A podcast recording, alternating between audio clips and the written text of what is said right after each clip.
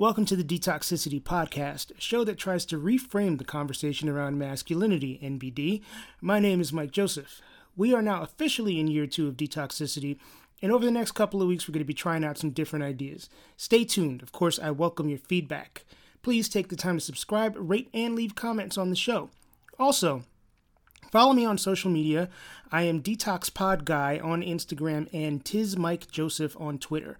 You can even email me at detoxpod at gmail.com.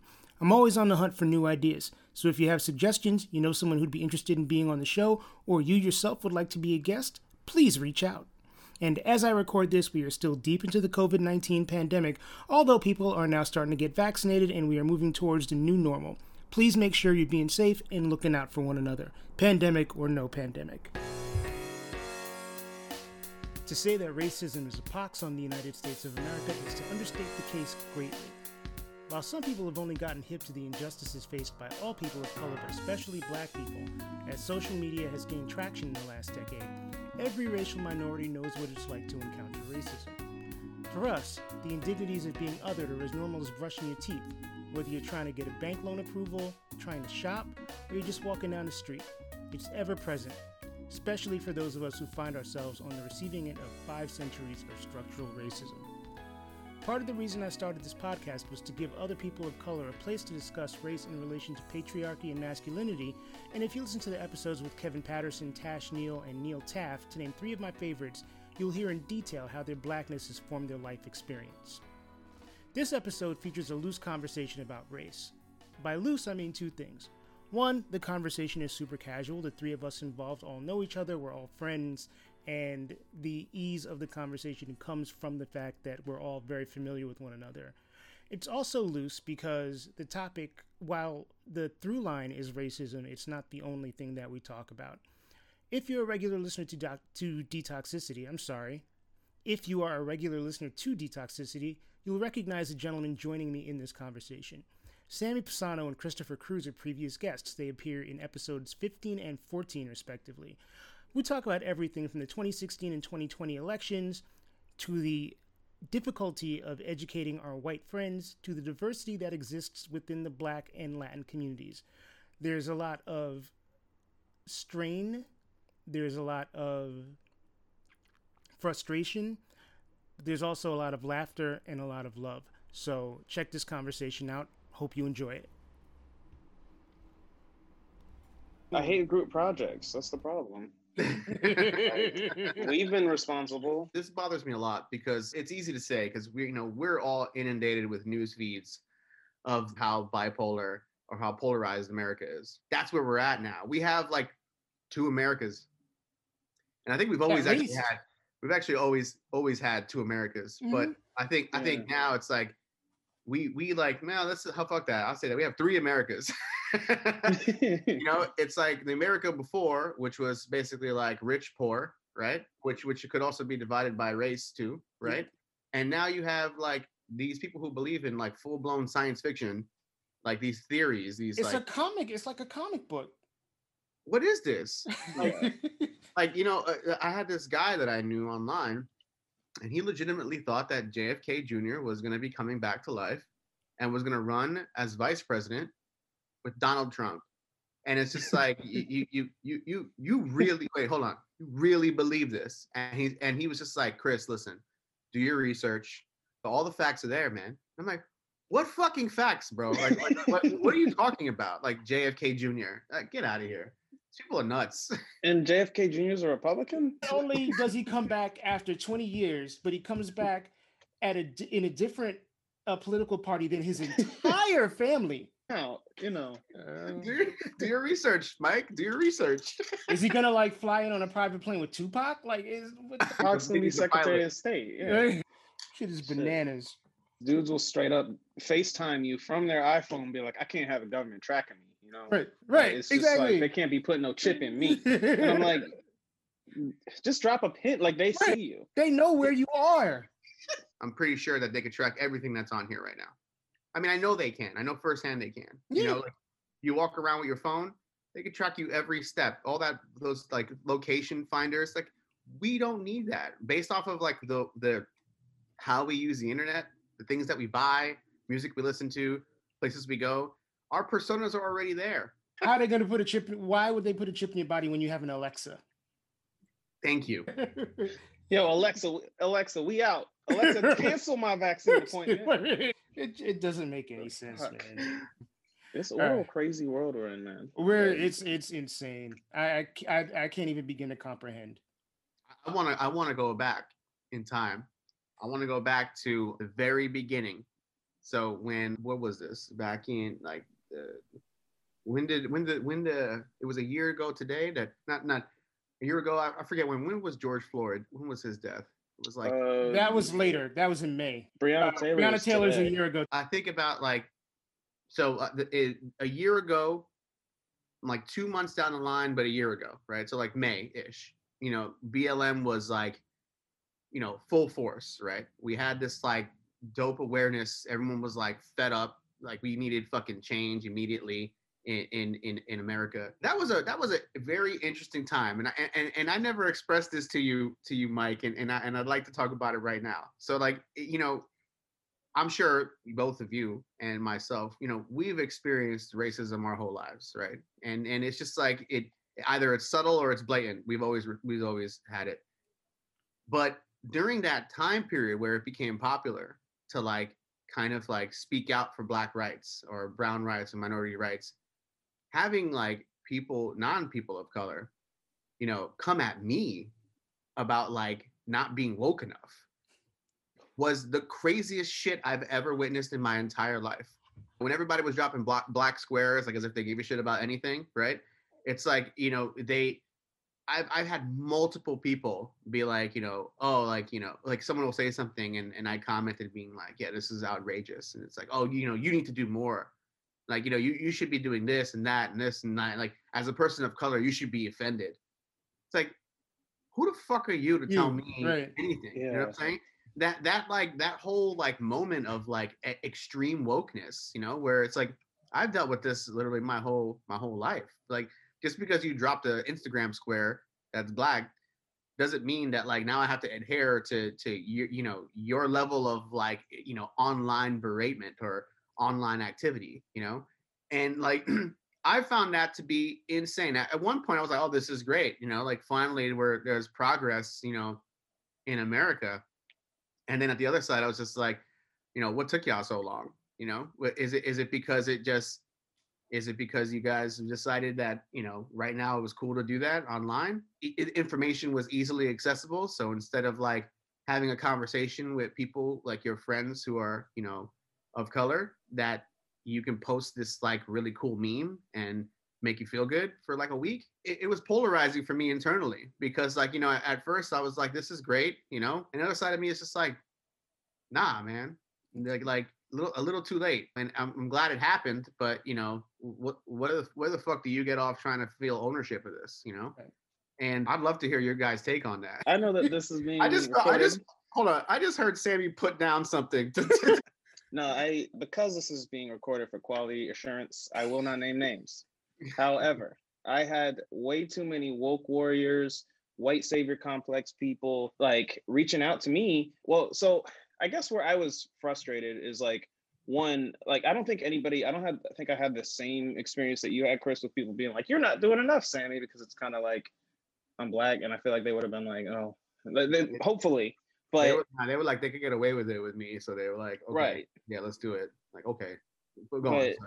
but the thing that hit me the most was people that I have worked with or knew, or even if they weren't like people I was close to, that were actively be you know doing things that were either white supremacist type behavior in terms of like a systemic way, abusing, bullying people of color, like throughout history, all of a sudden being like, you know, Black Lives Matter.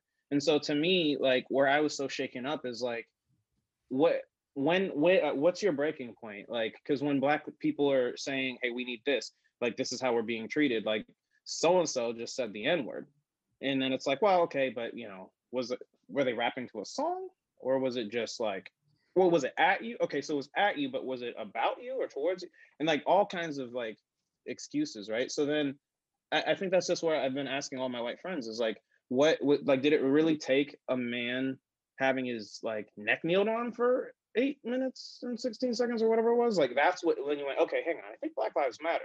And and that's what really bothered me the most is people um, then reaching out and being like, what can we do? You know, like that's more what I got was like, well, what what what should we be doing now? How can I educate myself? And I was like, fuck out my inbox. Like, t- like, how'd you get this number? Who gave it to you? we're not friends. We've never, we do not speak. So I don't know. I just, I had a hard time with like, in general, like to your point, it's like I, I, it's a good thing that pe- that there was awareness. It's a good thing that people are pausing to take a moment and be like, okay, maybe race relations in America are a little worse than we thought because people have had the privilege for so long to kind of just assume like okay but it's not that bad you know? Well it's we have some problems and we have a racial history but like we don't have slavery anymore so that's a start. Like we don't have segregation anymore like in a literal sense so that's a start. It took so much for people to wake up and the the sad thing for me and why i'm like a little jaded is that i'm like white people are still in a position of privilege to where when they want to shut it all off and they're like, "Ah, it's too much for me," they can just do that. Like we as people of color, like we don't have that opportunity. So I don't know. It's it's it's been really frustrating having white people, you know, like in one on one hand, again, like I'm happy that they're trying to get more involved, but like they can do it at their own pace. Like, I want to see change, but it's like again, it's a group project. like how do we how do we move this along if not everybody's trying to pull their own weight? Yeah, to echo what Sammy said, when things started happening, when not even when things, because things have always been happening. When everything that happened right at the beginning of the summer started happening, and people were really using their voices and advocating, like I felt a little bit of hope, but I'm a skeptic, I'm or a cynic, whatever. And there was also a sense of this is going to die down, which is natural. How many people are going to completely forget about this as soon as it's off the front pages? And a lot of people that I know, a lot of people that you gentlemen know, I'm sure, have very obviously forgotten about it or it's not important to them anymore. And that goes back to what Sammy said about being able to turn it on and off. We're people of color in every situation. And being a person of color precedes us or precedes our humanity in a lot of occasions. Like before you're Sammy, to a lot of people, you're a black guy. Before I'm Mike, you're a black guy. To Chris, you know, you're, you know, clearly a Latino person and a dark skinned Latino person because we're all the same complexion pretty much. Whereas, sorry, I, I, get called Mexican all the time, by the way, it, eh, especially in California. They don't even know what a Puerto Rican Puerto is. Puerto Rican is, so. right. We're, we're all identified as people of color first. And one thing that a lot of white people don't get, and it really, really annoys me so much, is the simple fact that if Becky or Chad Parents. walks into a room, oh. if if Becky or Chad walks into a room, they're immediately, oh, what's your Becky, Chad? Okay, cool. But when one of us walks into the room, we're a person of color, and people make assumptions based on just the color of our skin, and they think they have a familiarity with us just based on that. Like yeah. it, it's not only the fact that we're walking into a situation immediately prejudged, we're walking into a situation where the people that are prejudging us feel like they're familiarized already without knowing one fucking thing about us. Man, you just you nailed it because like that is the amount of times that I've walked into uh like a social setting and some like white dude tries to just start speaking like broken Spanish to me or like you know try to use like Spanish slang with me because he like listened to like four reggaeton records and knows me now. You know what I'm saying? Like that has happened more times than I can count. And it's just like, first of all, like get the fuck out of here, man. Just like where do you get off? Part of me thinks that like, you know, they think in their mind they're they're justified in it, right? Because they're doing a good thing in their eyes. They're trying to see eye to eye with with me, right? By assuming that I like the one thing that they like, right? So like the the conversations of like Spanish food always come up. Like, oh man, you like arroz con pollo? And like they'll say like the most default fucking Spanish food. You like tacos? I love tacos. Like tacos, burritos. Everybody. And it's like you know, it, it, and another thing that that that that I that I can't stand is like they'll do like a like like ghetto talk. You know what I'm saying? Like, it's well, like, that's the thing. People, a lot of white people adopt the black scent when and and now it's interesting. I, I, I saw this morning on on Facebook, like this straight white dude was was like, oh, we have to retire all of these terms because they're overused, blah, blah, blah. And all of these terms are African American vernacular terms, terms that came from either the Black community, the gay community, and actually most of them came from the Black gay community. Mm-hmm. So they're like, you can't say yas anymore. And I'm like, go to go to Christopher Street and tell the gay people that they can't say yas anymore. You wow. will get the shit stomped out of you. Like it's not, you know, it's not your word, it's not your terminology to render a decision on. You know what I'm saying? Yeah. Like, you know, you it's I don't know. I have nothing against white people. it's never a good way to start. Um, but I remember I, I was in therapy yesterday and we're having a conversation about racism. My therapist is white. And he was like, So do you think all white people are racist? And I stopped for like a second and I was like, Yes, actually, yes. Some may not intend to be, some acknowledge it and are working on it. But I don't think there are any white people who are not at least a little bit racist. But I think that that like so I think your therapist has more anti-racism work to do because any anti-racist scholar will tell you and this is like not my specialty but they'll tell you that inherently all white people are racist and that's not saying all white people are bad people right. but like racism is like something that's ingrained in especially in america but on a global sense like in any country there's like obviously layers that are a little bit deep for uh, most white people with colorism but it's like fairer skinned people have a different level of privilege in society. And so like that's just like literally what our country unfortunately like was built off of. So like when when you say like all white people are racist it's like that's not saying all white people are bad people all white people like want black people dead or segregation but it's like there's things that like there's things that you're just ingrained to that are like part of your i don't want to say dna but just like how you're brought up because like a lot of times you see like those social media clips that go viral with like a little black kid and little white kid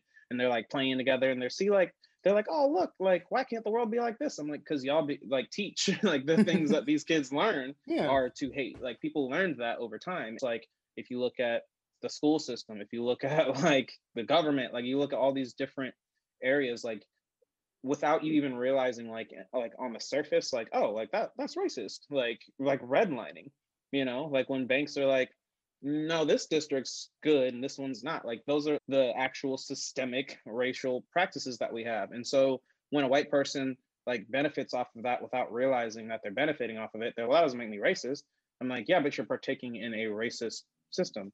Not to shit on your therapist, but like I was, a- I was ready to shit on my therapist, and I was okay. the benefit of the doubt. One thing you can extrapolate from that is that it's so hard for people to realize when us as people of color are put into the oh we have to educate you now seat so often and it is exhausting yeah we're like the uh, gatekeepers of racial understanding and yeah. it's like uh, it's not my job my job is to like coexist for the sake of this being recorded you know working working out here in like you know uh, the bay the bay area in particular it's like it's a constant that uh, you know, it's like, it's, you know, what like, like I get spoken to in different languages on a constant basis, right? It's like, thank God for masks, this pandemic, man, because I'm just like, they don't know.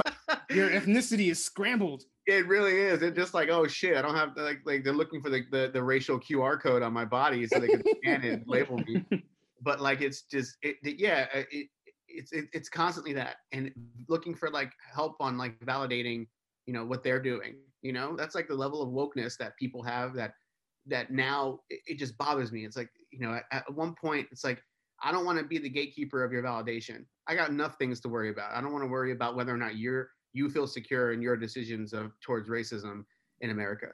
Right. You know, that's that's your job. That's your homework. And you know, we all get grades, so get an A, you know. also Google. Google's a hell of a tool. Google, yeah. YouTube. I mean? Please go on YouTube. I mean, or maybe not YouTube anymore, because YouTube's the reason why we have QAnon. True. you can go buy books. Yeah, there we go. Go to the There's library. A, a, whole library. Yeah. yeah. I wanted to ask you guys this, and it's kind of going off of a racial QR code, Chris, but it, and also kind of plays into the concept of white people inherently being racist. When did when you were growing up, did you ever have like I feel like this would more like definitely apply to you, Chris, but as a black person, people are they're like cool black white like that's easy but then when you're either biracial or uh, like brown or you know just racially ambiguous people are like hmm i don't know that one i'm not really sure. And like as a kid in high school like i first started to notice it in middle school but like really was like hyper aware to it in high school with a lot of my white friends in obsession with being able to categorize people. It's like is that person what is that person? Sammy is he black? Like i don't know. Is he like what is it? Is he gay? From like a psychology standpoint like the part of the brain that's trying to be able to like square peg circle peg like what that is but i think that that's where some of that stuff with racism comes from because people like they know how to do that for me. They're like all right we, we know you're black. But like other people they're like mm, i don't know. And i think that obsession is part of the problem. I don't know how you combat that. I don't know how you like get people to stop trying to put people in a box. But the problematic thing for me, like if they're like, because I don't know how to categorize you, I have to like get to know you and like figure out, oh shit, you said you're Puerto Rican. Well, that's Mex- Mexican. Okay, cool. Tacos, yeah. good. I got it. But like for me, they're like black. And I'm just like, okay, like, and they're like chicken. So obviously, you know. but um, who doesn't like chicken? Would have voted for Obama. Every ethnicity likes chicken. Yeah, like, yeah, like honestly, even the vegans like chicken. They just they just be having tofu chicken, but everybody likes chicken. I, I will stand by that. to your point, my entire life I've been uh, categorized by other people in, in every social or, or professional environment I've ever been in. It, it, you have to and end up having to fight, you know, back from that, right? So it's like as soon as you walk into a place, like let's say high school or something, you're that you're that you're you're that Spanish kid, right? Or you know to to your white friends you're their dark friend. It's never actually been a question with my black friends what i was. I'm puerto rican right? Just they just understood right? But it, but it's mm-hmm. always been a thing with like if going into a professional setting what is this guy? What is he about? You know like what what can we label him? Like you know e- even working in the music industry it's like eh, are you a metal guy or are you a hip hop guy or are or we have a new Latin team? Are you going to be a part of the Latin team? It's just right. like you know, they always kind of want to put you in that thing and you're constantly struggling for your own identity within that. And you know, even to this day, it's like, you know, are you are you are cool with the Indian guys or are you that that 1% of Mexicans that that mm-hmm. work in the, the tech industry. No matter where i am i'm always doing that. I'm always fighting for to break away from someone else's label of what i actually am or who i am right? And then you start having these like fucking identity crisis where it's like okay well actually what the hell am i? You right. know? I know who i am and i like who i am but if people are viewing me in a different way or they're labeling me in a certain way that i don't perceive myself you know what does that say about me? Am i projecting myself in a way that it's not that that's not conducive to the way I want to be perceived. That thing is constantly in your brain, you know, and and you know, to this day, I'm 36, going on 36 years old, and I still do that, you know. And you know, breaking away from that is like a conscious effort. Back in the day, like in my 20s, you know, it'd be like, or even in my teens, it'd be something that would kind of like, you know, build me down, where it's like, I need to make sure that these people understand what I'm about and who I am, right? And it was like a conscious effort to be forceful about that movement. And now it's like it's there, but I'm not going to make the effort for you to understand me. You know, you either you either are going to get me or you're not. I can't be the gatekeeper for your for for your labeling. you know, right. it's not, it's not my job. You know, right. it never leaves you. So I, you know, you know my, you know, when you have a kid, a lot of that changes, right? Like you think you think about like everything that you've gone through like you know with like you know racial ambiguity just so much of that happening across the board it's like you know when you have a kid it's like i don't want her to know that you know i don't want her to know that feeling of insecurity and i hope that you know my job is to kind of instill those lessons learned and so that she won't ever know that feeling or at least she'll be aware of it early on to understand like this is fuck this you know yeah, uh, because you can be the best parent in the world, but you can't parent everybody's children. And some people out there are shitty parents. So right. there is going to be some questioning on, you know, what are you or what type of blank are you? You know, speaking to my own experience, growing up where I grew up, growing up in Brooklyn, there was a, a fairly, you could be black and be many things because New York is a melting pot. And, you know, there's Jamaicans, there's Haitians, there's, you know, whatever. So being from the Caribbean did not really affect me until I moved to Michigan. And in Michigan, there was only one kind of black. Like you were black American. And, you know, I'd talk about, you know, stuff my grandmother would make to eat, or I got embarrassed to like play calypso music around other people because, you know, or soca or whatever, because white people and American black people don't understand, you know, pre-internet didn't really understand even reggae before like Sean Paul and and and you know dance hall got popular in like the mid 90s like generic middle american black people didn't know what to do with fucking reggae music. But then like you get back and and and sort of grow up and you know i like some of the things culturally that i like and i speak a certain way or whatever. And then they're like well what kind of black person actually are you? And then you know you throw the sexuality on top of that and it, it fucks with your head because if you don't know any better you're like am i in authentic anything? Like what the fuck am i? I'm just like a straight up alien kind of walking around in space because i don't feel and i still don't really feel connected to one particular like group of people. Like i don't have that identification because it's like you know some people are like mike's black. Some people understand that i'm west indian. Some people understand that i'm dominican you know and therefore have a connection to the you know to the latin community. You know it, it's it's it is complicated and i think by people trying to fit you in a slot in a specific slot it com- it complicates yourself internally uh, a lot of times and definitely kind of can cause identity identity crises. I feel it. I mean i think that you you are like like i think if me and sammy ran at full speed and molded into one person you are that is you mike. You know it's like combination the combination of worlds and you know that you you you you really do feel the same thing that i felt my whole life like that identity crisis i'm definitely not like a full blown i'm definitely not like a heart like born from the commonwealth puerto rican like that's that's just not who i am you know what i'm right. saying like I, I don't i don't feel that way but to everyone else I'm just a Mexican guy, you know what I'm saying? And it's like that that that identity is so strange to me. It's like you you have no idea how many times I've walking into a professional environment. It's like, okay, well, we have this Spanish account, and you know, we want you to, and I'm just like, well, I don't I don't want to work on that. You know, right. that's not what I'm here for. Why you got to put me there?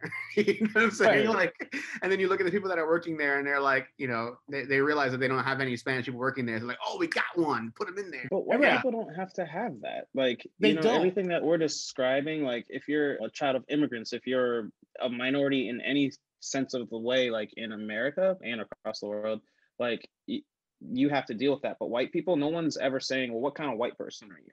you know like there's never a conversation about like oh are you like a southern white person or like if you're white you're it's like you're allowed to like metal and hip hop and whatever right. but like chris it's kind of like you you have like how eclectic of like a music like taste you have and like it's like no no we, we got bad bunny coming out so like we, we you know we need you on that like that's that's what's crazy like right.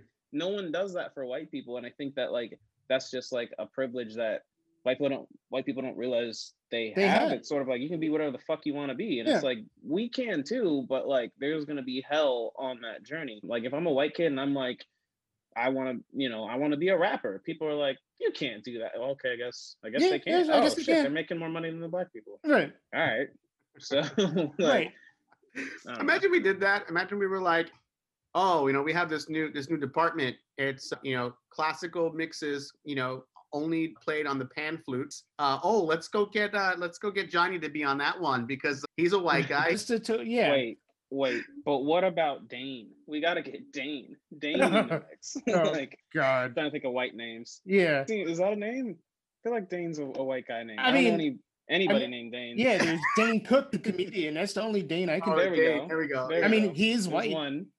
But yeah, it's like we're not allowed to be multi we're not allowed to contain multitudes, right? It's like, right. you know, if you're a gay guy, all straight people like, oh, did you watch Drag Race last week? Like, I've never watched Drag Race a fucking day in my life. Yeah, word. That's crazy. You know, or yeah. it's like, oh, you know, if you're a, a, you know, a black person and you like a certain like you like indie rock, or you like metal, or you like, or you like cla- well, I don't classical, or you know, any non R&B or hip hop type of music. Oh, how'd you learn about that stuff? What do you know about that stuff? As a music writer, I'm constantly getting like whatever the I get white splained. And I'm like, motherfucker, I know who Smashing Pumpkins is. Like I grew up in the same time that you did, and I worked in a fucking record store.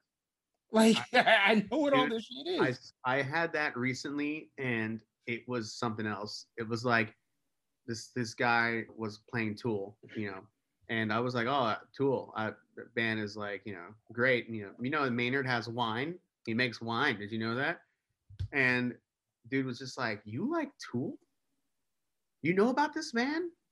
It's like, do I live under a fucking rock? You know, like, do I have like fucking, you know, suavemente tattooed like, it, it, what the fuck, bro? You know? I mean, you're not helping. Like, it says Illmatic, so. no, you're. right? Yeah, exactly. the three of us in particular, because I don't know that many people know this, but I was in like a prog rock band in high school. Like we were like knockoff Dream Dream Theater, like John Petrucci, like that kind of shit. Nice. I, I had a guitar solo on like when we oh, covered God. like Rush and shit like that. Like, so I don't know. Okay, it was high school, so you're not allowed to judge me for that shit. But like, I listened to like everything from obviously Motown. My mom grew up on that, or pretty much raised me on that. But my dad like introduced me to every weird like rock thing that he listened to in like the 60s and 70s. Like I listened to everything. Like and obviously like when when people are like the Beatles, it's like, well, yeah, the Beatles, like but I don't know. It's just it's cool to be just musically diverse and like have that. And so it's also weird in the same sense that like you can be celebrated for like having a uh, well in our case maybe not but like it's more acceptable to be, to be like okay i have a diverse music taste but then it's like cool apply that to a person. It's like no can't do that. Right. like all black people are this. we, we came off the um, same assembly line. yeah it's like i don't understand like how that how that works and how that translates. I'm supposed to be teaching people how to dance salsa for the rest of my life. so going back to like the activism piece, it was really heartening, I think, at the beginning of all of this to see white people like showing up. But I feel like, you know, six, nine months later, like it was like all of that, and then the election happened, and then all the white people were like, shit's cool now, peace out. This happened, this happened back when before Barack Obama was president, you know? you know, I, I, thought I thought about like you know that time period of like when when Bush was president and people were fed up. You know, we were like I think I think it was like KRS One who who said this, but in an interview he was like upset that Barack Obama became president, and and the reason why was he was like you know we were on the verge of a revolution. You know, we were on the verge of like, like breaking breaking that mold, shattering that facade of like you know racial tension for yeah, and also rich and class tensions. Right. And then they put a black guy in, in, in office and everybody was like oh cool. You know that's great. Right. You know? yeah we, we became post-racial for about two weeks. Yeah. And the same thing happened i think with this we had four years of this this monster in, in, in office and tensions were high on the verge of a fucking revolution again people were marching people were fed up got we got you know biden in office and people are just chilling out now, you know? Right. And it's like, you know, that momentum that we had, you know, that we got to keep that same energy, you know, you know, going for the next four years. I voted for the guy, you know, I wanted Biden in there because anything's better than this. right. Yeah. But we, we got to hold these people accountable, accountable. the same way we, ha- we held, you know, him accountable, you know, like, you know, it, it, there have been some pretty good changes, like, you know, the, the things he put into law recently about well, there was a chokehold ban. The chokehold ban, yeah, yeah. Mm-hmm. And, and, but we, there's also the private pris- prison system that is a, a incredibly leaning towards the the incarceration of brown folk, and and th- that's just a huge moneymaker that that needs to be addressed. And I fear that we're not even going to touch that because right. like because we're we're good now. You know, we're like the same thing back when when Bush was getting out of pre- getting out of office, and we got Barack Obama in office. We were like, oh, dope, this is great. We can sit back now Trump's out of office or Biden's in office. Like, like we said earlier, we have to do the work because we don't have a choice to opt in or opt out of the work. So, how it's it's really like it's white people who are kind of like cool, cool, cool. We don't have to think about this anymore.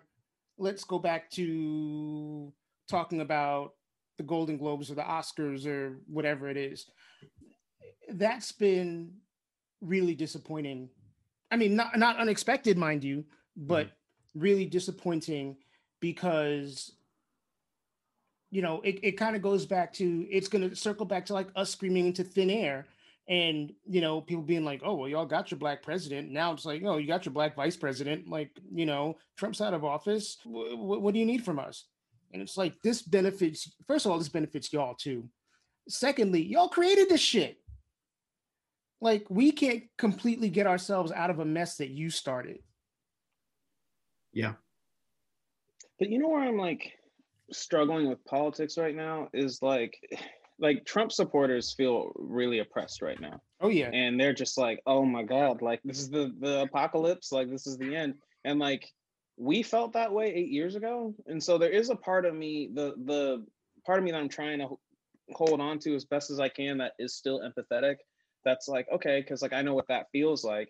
But where I'm struggling politically is that like one, I I bet you if all those people that stormed the Capitol, if they like if they had healthcare, if they had like if they if they felt good about where they were, and I know that it wasn't just like you know middle class and low class people. There was obviously a lot of like very rich people like yeah. coordinating and involved in a lot of that movement, but the general masses that were being controlled that like rallied and stormed the Capitol, like if those people were good and comfortable with their lives, I bet they're not storming the Capitol. And so there's part of me that's kind of like, y'all stand to benefit from this too. Like, what are y'all like? What are you like? Cause it's my knee jerk is like when they're like, we're oppressed. I'm like, fuck y'all, because you don't know anything about oppression. But to some extent, I'm like, maybe you like the white poor people are being like in a weird way oppressed by like rich white Republicans that are like,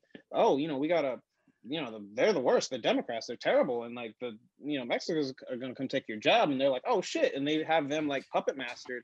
And yeah. so like I think what MLK did really well is like he just united like people. He was like, hey, like we're all like one American people, and once like people that were like, okay, like w- we're poor, whatever, like white people and then like realizing like that there were some similarities in like the like oppression and things like that, like all of a sudden MLK gets assassinated because they're like, oh no, like we're not about to have we can't have that like right. a revolution and shit. And like I don't know, like I, I just think it's it's interesting, but I wish we could find like with some of these people like find a common ground. And like I think that's where I get so flustered in that like with race like that being such a divisive thing because it's like if we could actually just chill like on a human to human level maybe you'd realize, oh, like we have some similar interests, things that we're like we agree on, and things that we're like, you know, maybe we're uh, like a ways apart on, but like there's like some overlap here, and I don't know. I think that's where I just get so confused politically because I'm like, I, I don't know. Like I I, I obviously voted for Biden, but like so I'm looking at Biden crazy too because I'm like, come on now, student loans. Yeah. What else? Yeah. like what? like you had time for Syria, you know, but right. Like, I don't know. I just and geez, I want you to get rid of. right. yeah, that shit. Come on, you said. I I saw it. It's on tape. I think, I think poor white people, a lot of poor white people, poor white people that don't live in cities, have been completely shystered by the government, by rich white people, and they just have this, you know, they're struggling financially and they're like i'm not getting the care i need. I'm not getting the the i'm not getting the help i need. If i'm a farmer or if i'm an agricultural worker or if i'm you know a coal miner or whatever so many jobs are being taken by are being made irrelevant by technology. They're not being taught how to use new technology. And i think what compounds it is that white people are taught in america that they they're given shit. Like they're supposed to have shit. And when they don't have shit, they got to blame it on somebody. So it's got to be the minority's fault. It's got to be the gay people's fault. It's got to be the women's fault. You know, it's got to be the fucking trans people's fault because it's like, oh, where's my white picket fence and my two cars and my you know dog and and, and whatever because i can't you know i can't do custodial work or any kind of like physical work anymore because a computer or a robot or a drone can do this. Or corporations which are equally to blame are like well i'll just hire somebody who not only isn't going to ask me any questions or require any benefits or anything like that but also has like an ingrown work ethic that immediately means they're going to work three times harder than if you put some random white person, you know, who thinks that they're old shit, you know, into into a similar job. And I, I think what it is is that these people are just not like they're not realizing it. They're not put in a situation where they can gather more information and think critically and learn that they're getting fucked over the same way everybody else is getting fucked over. Yeah, man. It's like the GOP mixture for ma- manipulation, right? They play on this idea that, you know, the American dream is attainable for all, right? And they prey on a lot of these conservative, you know, supporters who are like less wealthy than them that, you know, oh, free government's not going to be in your way. And we have Christian values. You know, we want to preserve your way of life. And, and they hit them over the head with all these like things that really just hit their id, you know, and like re- knee jerk reactions to their emotions of how they feel based off of like subtle racism, religion, whatever it is, right? But they they feed that. And what they do in return is nothing for them.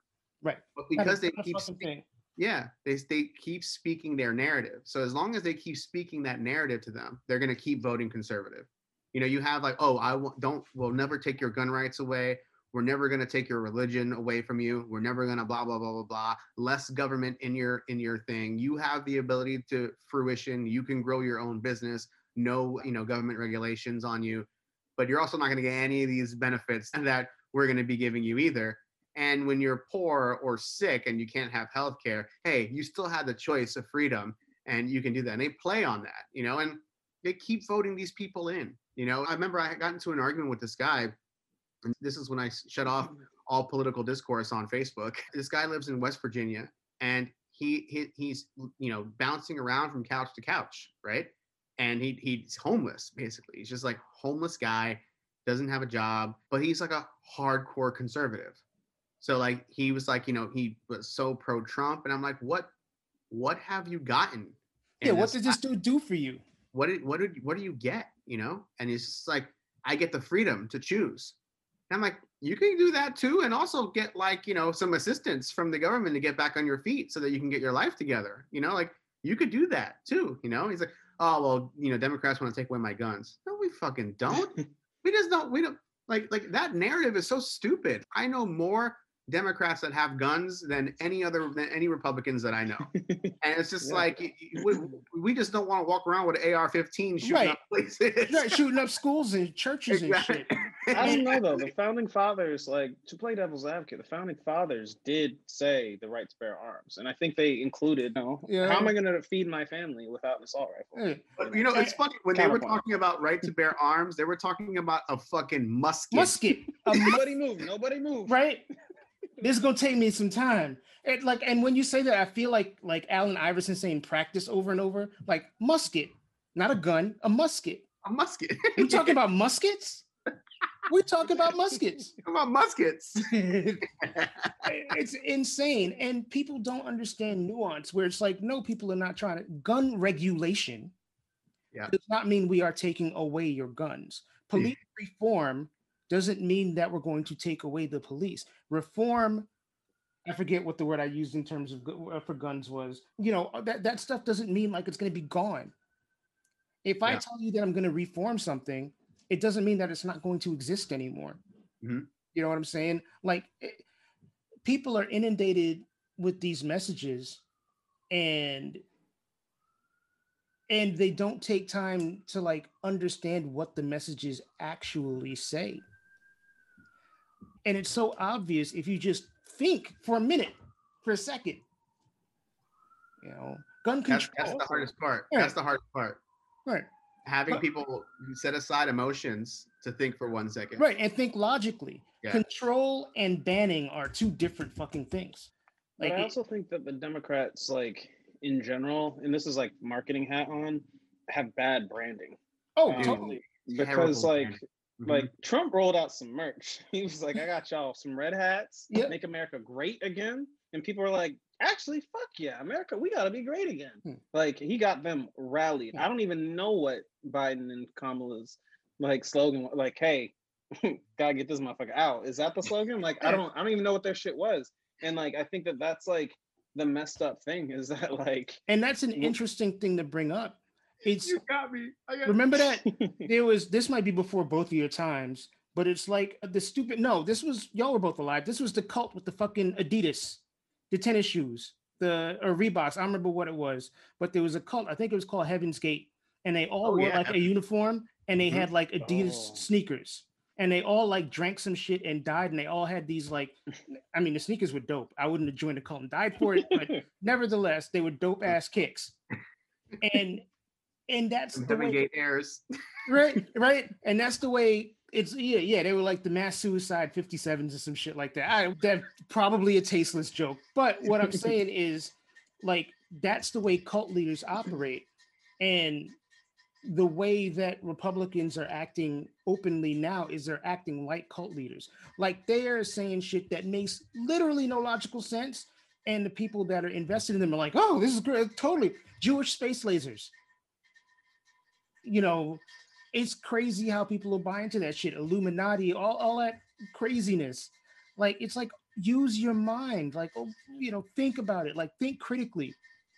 it the hardest part is that getting started with that and you know you got these like these this documentation now online that you know validates these people's insecurities people are insecure about you know celebrities being you know looking good so they must be drinking blood of children and you go on youtube and there's a fucking video with fake information that's showing that they do that right But where where did it even come up in science that drinking children's blood makes you look good? I haven't seen the YouTube video, but I'll let y'all know after this. Like, so i'm gonna send you that link this is what you got to do to get the premium children's blood. That, that premium children's Right, this is the dope yeah, shit Amazon, right here. Is that on Amazon Prime? no, No, it, it, it's funny going going back to the branding thing that we were just talking about. Sammy, you're right, man. Like like uh, you know, Republicans just know how to brand their shit. Their their brand their they're crazy. It's like the and Democrats have this like unrelenting need to pander, right? I, I remember when when uh, when uh, they were standing in in uh, unity, you know, with BLM, and like you had Nancy Pelosi, Chuck Schumer, and these people come out wearing like African tribal. yeah, like, they had like the uh, not the shikis, but the the yeah, I know exactly what you're talking about. Yes. Yeah, and I'm sitting there like, what the fuck is going on here? I'm like, look at this, look at this cosplay coming to America bullshit. That shit was so crazy. How they came out with the outfits. I'm sorry, that shit was so crazy. And they they stood like for like an hour photo shoot with that shit. They were Right. proud of that. you But the, yeah, that's the thing. They really thought like, oh shit, wait till they see me in this fit. I'm Like, surprised they didn't all come out like to be honest, like there is no record for me on this, but I do feel like if there was, I flip flop on this a ton. So I'm curious you guys this is perspective. But even defund the police because like Obama took a lot of shit for that because he was like, you know, we can't say stuff like that because it's polarizing. And there's a big part of me that's like, you know what? I actually don't really care what people think. Like Barama, uh, Barama, Obama, you can shut up. This is what happens. But part of me is kind of like, it's really not about the message, you know, because people are like, people get so mad about like how you present the package, and it's like, well, we did try to present it this way though. So now we're saying this, and then you're like, oh, but that's too polarizing. So some of me does get like really fired up about that. But on the other hand, though, like we are trying to cater to moderate white people and just like moderate America, like you know, beyond just white people. And in in the middle, it's kind of like when you say defund, it's like defund as in now we don't have police anymore.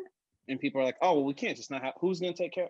What, who are you gonna call when when shit goes down? And so it's like, I just feel like, I don't know, like the only good branding thing, and it doesn't come out of the Democratic Party necessarily, but like when you say Black Lives Matter, that became polarizing. It was it wasn't like Black Lives are better than everybody else. Y'all ain't shit. It was like Black Lives Matter, and people were like, okay, well, first of all, all lives matter.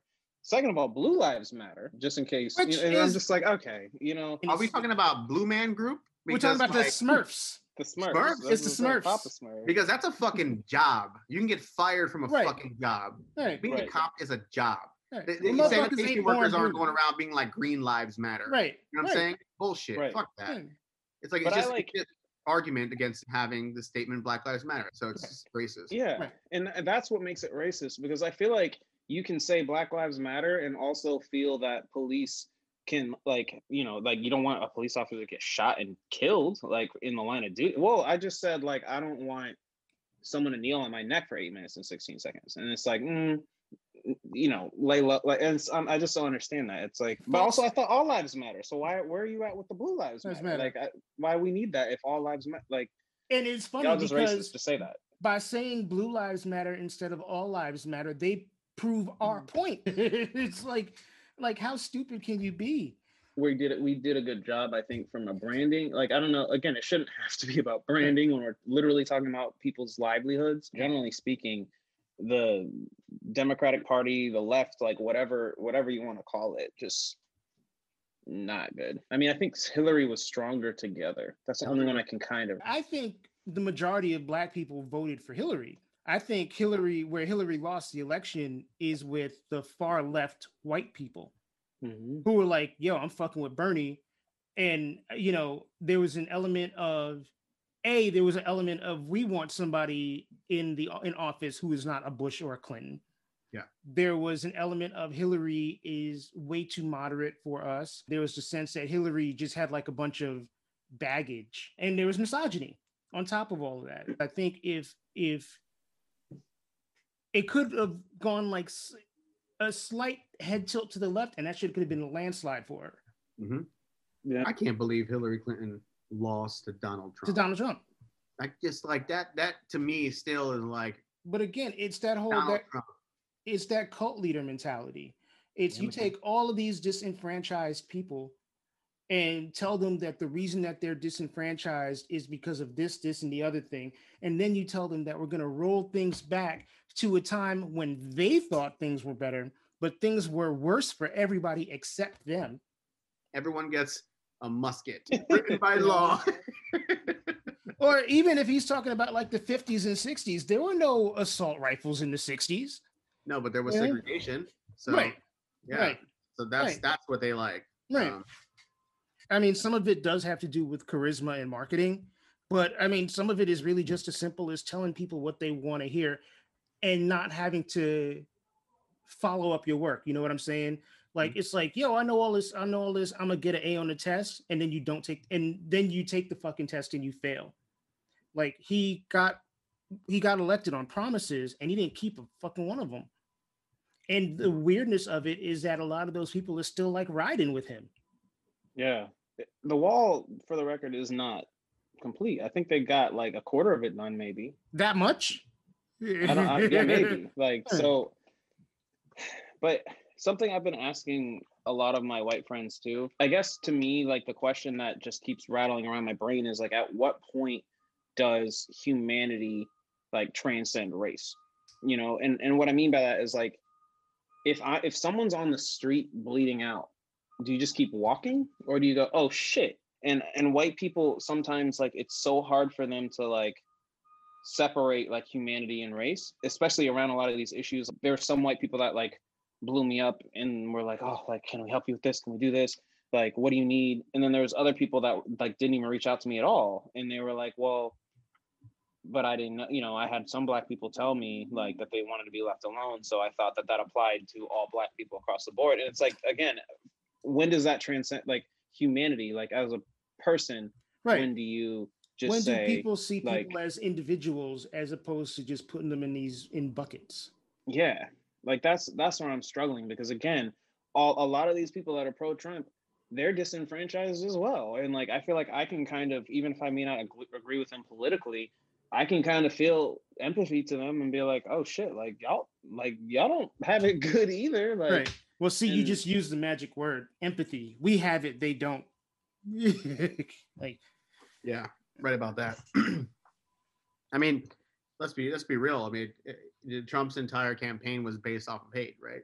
yeah, I mean, if Mhm. every every every everything that he stood for, you know, division at the border, you know, Muslim bans, you know, the tax initiative that he had, Mm. which and which a- all the way down to the end with the China virus. everything that he did was racist. so anybody who votes for him cannot tell me that they're not racist. That's it. There's there's no there's there's I, I don't care how you spin it. Oh, I like the fact that he was pro jobs. He didn't bring more jobs to this country.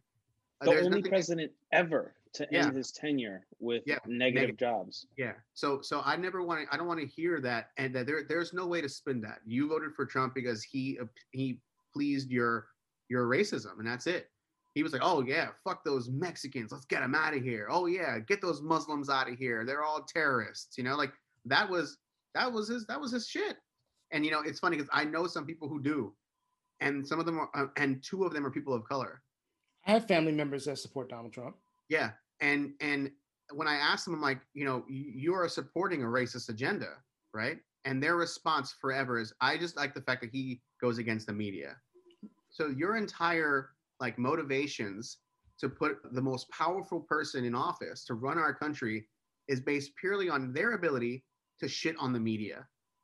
What does that do for any of us? Right. That does nothing for us. That motivation is actually what won him a good amount of, the, of uh, people of color voting for him. Like he speaks his mind. he speaks his mind. You're like, oh, I like a guy who speaks his mind. He doesn't give a fuck. Oh, Donald Trump doesn't give a fuck. I love that shit. You know, it's like he also doesn't do shit for Right. you either. And and and the things that he is doing are are inherently fucking you up in the Right. long run. I'm like, okay, so you're mad about this. You're mad about the establishment. Okay, because Biden's establishment Democrat. Okay, um, space lasers, bro. I'm really uh, trying. Lady, what's her name? Uh, Marjorie Taylor Greene or whatever. oh, man. She, she holds office. She holds office. Somebody elected her, although I didn't realize until recently that she ran unopposed, which is probably why she's in office. the guy who was running against her was afraid of losing, so dropped out the race. Because she got money from like these like ghost GOP members, and her like ad campaigns were like crazy, where she was like saying like she was sh- having videos of her like shooting like down places and like like no one's gonna take my right from my guns and all this like crazy stuff. And she ran on a very anti-Muslim eh, campaign where she was like, they're taking over our government and this and that. And Ilhan Omar was like categorizing her in, you know, was villainized in, in her in her ads. And it was just like, it was crazy. Like she and they were like, Yeah, I love that. She's not gonna do anything for us, but she hates Muslims and she likes Right. guns. Right. Let's vote for That's that. That's enough queen." for me. That's crazy, that mentality. That's fucking insane. I'm Also, just the lack of facts, like because, and I think that that's where I wish I was like a, a DNC strategist because I got receipts for days. I'll be like, "Oh, y'all said that? Okay." Guess and what? running ads against them because, like, e- even like I don't have stats handy for like you know Muslim like stuff because I don't know how many people are it. Like, I think there's like three like in Congress. Period. I don't. There might be more than that, but like when they're when they're like saying hey, the Mexicans are going to take your jobs or the Mexican they're illegal, they're illegal. Like, do you realize that the majority of like illegal immigrants in the U.S. Like white. come from like visa overstay? Yeah, they're fucking European. Yeah, like, I European. just I'm not leaving. Hmm. So that's that, and I live here now. And and like, but all you have to do is be like, but the Mexicans, and they're like, yeah, yeah, the Mexicans gotta get them out because they came over the border. And I'm like, but, but they flew on a plane and they're posted up right next door to you, Yeah. like taking your ta- like. That's know- where I'd be running all kinds of ad campaigns, punishing, brutal campaigns, telling y'all here are the facts. But go ahead and believe what y'all want to believe about the space lasers. That's fine. Space lasers. Wow. You, you know, it, it's funny. I, I, I when when I remember that tipping point when Trump had that that speech about the Mexicans coming over the border, and there was already tensions like in Texas about that, and there, there always has been. But when he like full blown was like, they're bringing their, they're not bringing their best, they're bringing drugs, they're bringing rapists, you know, and, and he like, laid out all of the insecurities that that that pe- that you know people had about immigration from from and and you know he like validated it right there. This is exactly what's happening. At that moment, he won everyone who had that who had that preconceived idea. Yeah, of, right. that. He won all of them, and they were like voting for this guy no matter what. You know, it's like I've been saying this for a hundred years. We had this black president in, in, in office before who did more uh, than who deported more people, I think, than than uh, Trump did. Actually, yeah. Throwing that out there, Right. um, but because he spoke about it and he, you know, was saying that like, oh, this is bad, they were like gonna vote for this guy forever. And now he's just built his he built everything on that. Like racism here, racism there, elitism here, elitism here, and now it's just a cult. Right. And can I say that not to make a very obvious point, but all of that ties into him being just a shitty example of a man. Oh, like oh, yeah. treats, you know, treats people not like him badly, treats women badly, has this very aggressively caveman attitude just in general, you know, has no class, no sensitivity, no, you know, no sense of of feelings, or just like you know, if you looked up toxically masculine dictionary, it would be a picture of Donald fucking Trump. Yeah. You know, and there's still men and women who believe in that mentality. I think one of the big topics not discussed in this whole uh, conversation about race relations and the 2016 election is the part that white women played in all of this. But it's like all of that ties into this narrative of the patriarchy and you know men not being able to admit not you know being sensitive always having to be like tough and you know like he his campaign was really predicated on him being a badass dude like i'm gonna fucking you know crush all of this shit and mm-hmm.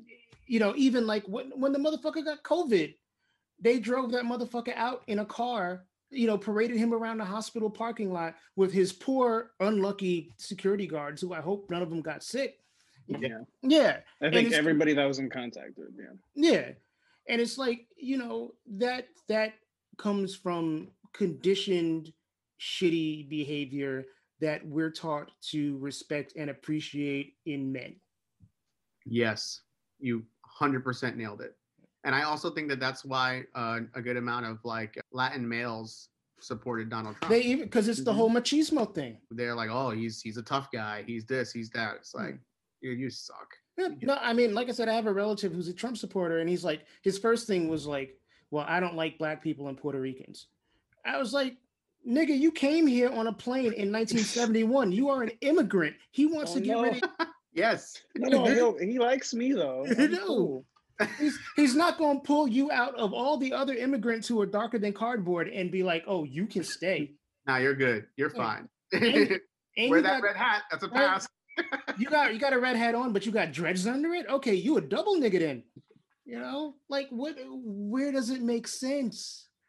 Going back to our initial discussion, I wonder if it's just going to like repeat itself and something else is going to happen that takes the news and there's going to be another blackout tuesday and you know blackout wednesday. Yeah they're right yeah it'll be a different day. It'll be blackout thursday or friday.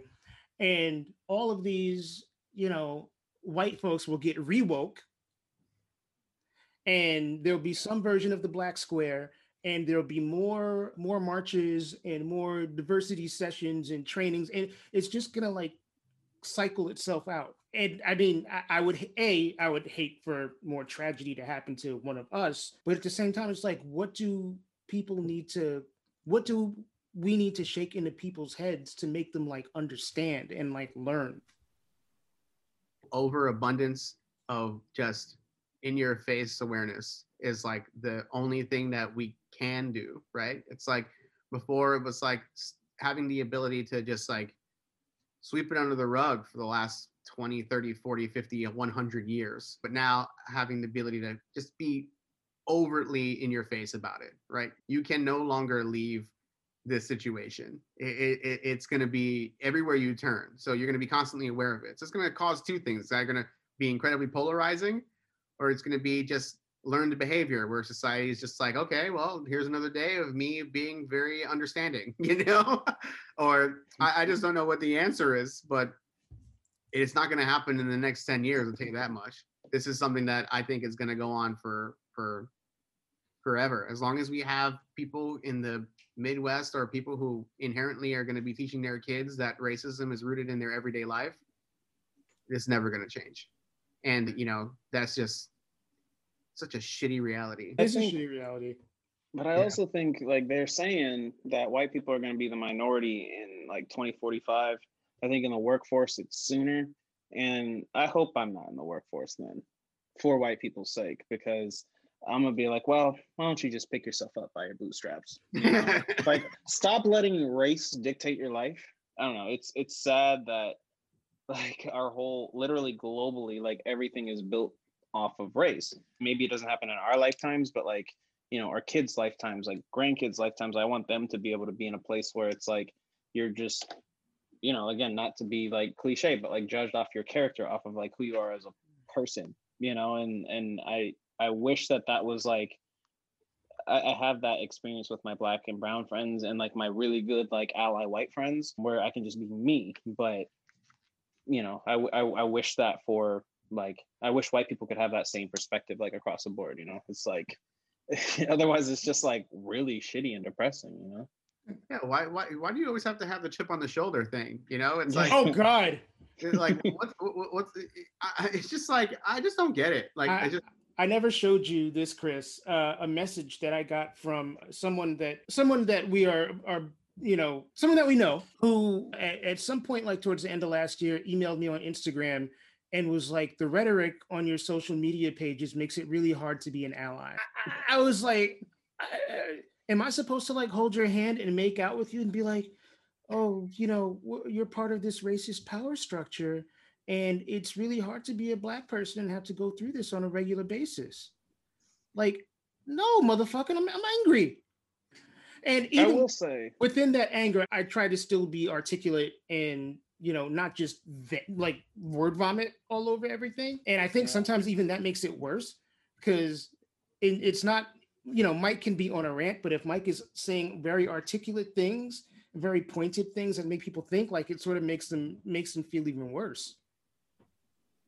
Yeah, yeah. There's no defense. I don't know. I feel like that's where what I was gonna say is I feel like that's where I feel like you can be better than me because like you still somehow have grace to be able to try to be patient with these people to be like no dude like this like i don't have i don't owe you shit i don't tell you shit like i'm not trying to cater to you like i'm i've lost that this past year like it's all gone and i'm really I don't know. Like empathy is like a big part of like my identity. So when I'm losing that in certain scenarios, I'm like, uh oh. Uh, but then I, I, you know, obviously, I don't want to become a angry black man because right. That's not good for anybody. I, I've lost that too. Fuck, man. have you read a book? Have you read a book? yeah. I know you posted that black square, but I mean, and I, it's, some people it's worth having the conversation with because they get it. But I think more people don't get it. They don't understand what it's like to be discriminated against as a matter of course, as something that just automatically happens when you wake up in the morning. Like you know something's going to happen that's going to be directed at you on account of your race that's going to suck. Yeah. Like you wake up right. every fucking morning with that shit. And people, there are so many people out there who just can't grasp that concept. When I walk into my complex, I, I live in I live in a pretty nice complex, right? But when every time I walk into it, I automatically think like I have to make sure I have my my fob key out. I have to make sure that people understand that I live here. And I I I and I, you know I've never experienced any actual racism ever here, right? Like in uh, my immediate complex, but I I feel the need to to show that. You know, because I know that any minute now there could be someone that be that says something on the lines of like, "Hey, do you live here?" You know, and I'm gonna fucking lose it because I'm not gonna be able to handle that because I, you know, I worked for this shit. You know, so fuck off, right?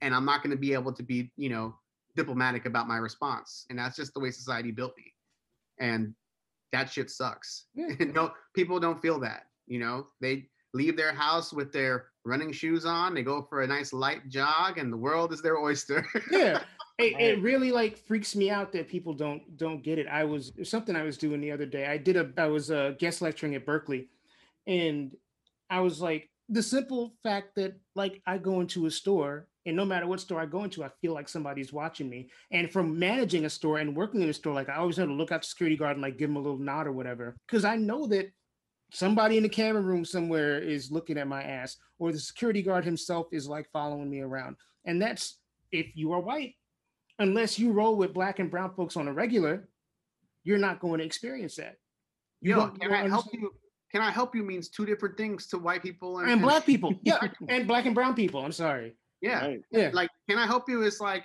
what are you doing? Like, I'm looking at you. And can I help you? To a white person is like, oh, let me pick out the finest like linens Right. that you could possibly have for your Right. Right. For for white people, it's like, can I assist you in your shopping experience? For black and brown people, is can I help you get out of here as quickly as fucking possible? yeah, we close in like four hours. Four hours. Better shop quick. We close in eight hours and 58 minutes. Seriously. Oh man, those days. Oh, Yeah. You That's know, terrible. I don't know, man. What can we cl- what can we close on? Let's close on on love. I want to thank Sammy and Chris for taking the time out of their schedules to have this conversation. It's hopefully the start or the first of many conversations about a variety of topics. If you like this format and you want to hear more conversations specifically about race or about other topics that we've covered on this podcast, please let me know. Hit me up on Instagram, drop me an email, send a telegram, whatever you need to do. But if you enjoy this episode, or you can leave a comment on the episode itself uh, via whatever platform you're using to listen. But definitely want to do more of these in the future. Would love to do more of them with Sammy and Chris. Would love to do more of them with other people. So if you like it, let me know. You can find Chris on Instagram at Concat Distinct, C O N C A T D I S T I N C T. And you can find Sammy on Instagram at Breakfast in Bed Media. That is the name of his media company with some great artists that he's got signed. So, uh, once again, thank you, Sammy and Chris, for uh, taking the time to do this. And uh, in light of the Derek Chauvin guilty verdict, I've got a- lot of things that I want to say, but my emotions are kind of a mess right now. So, I just want to uh, tell folks this is the type of conversation that, uh, you know, would be a good idea for everybody to be having. We need to be open and honest about discussing the things that happen to people like us or not like us in this country and in this world. And uh, we need to put our empathetic shoes on and really listen to what people have to say about their experience. That is the only way that we grow. And, uh, you know, kudos to everyone who is trying to make the world better. Uh, this verdict is not justice, it is accountability, something that us as black people have certainly not had a lot of, particularly when it comes to situations involving law enforcement. So hopefully, this is a step forward. And although on a much smaller scale, hopefully, conversations like this are a step forward. Thank you for listening.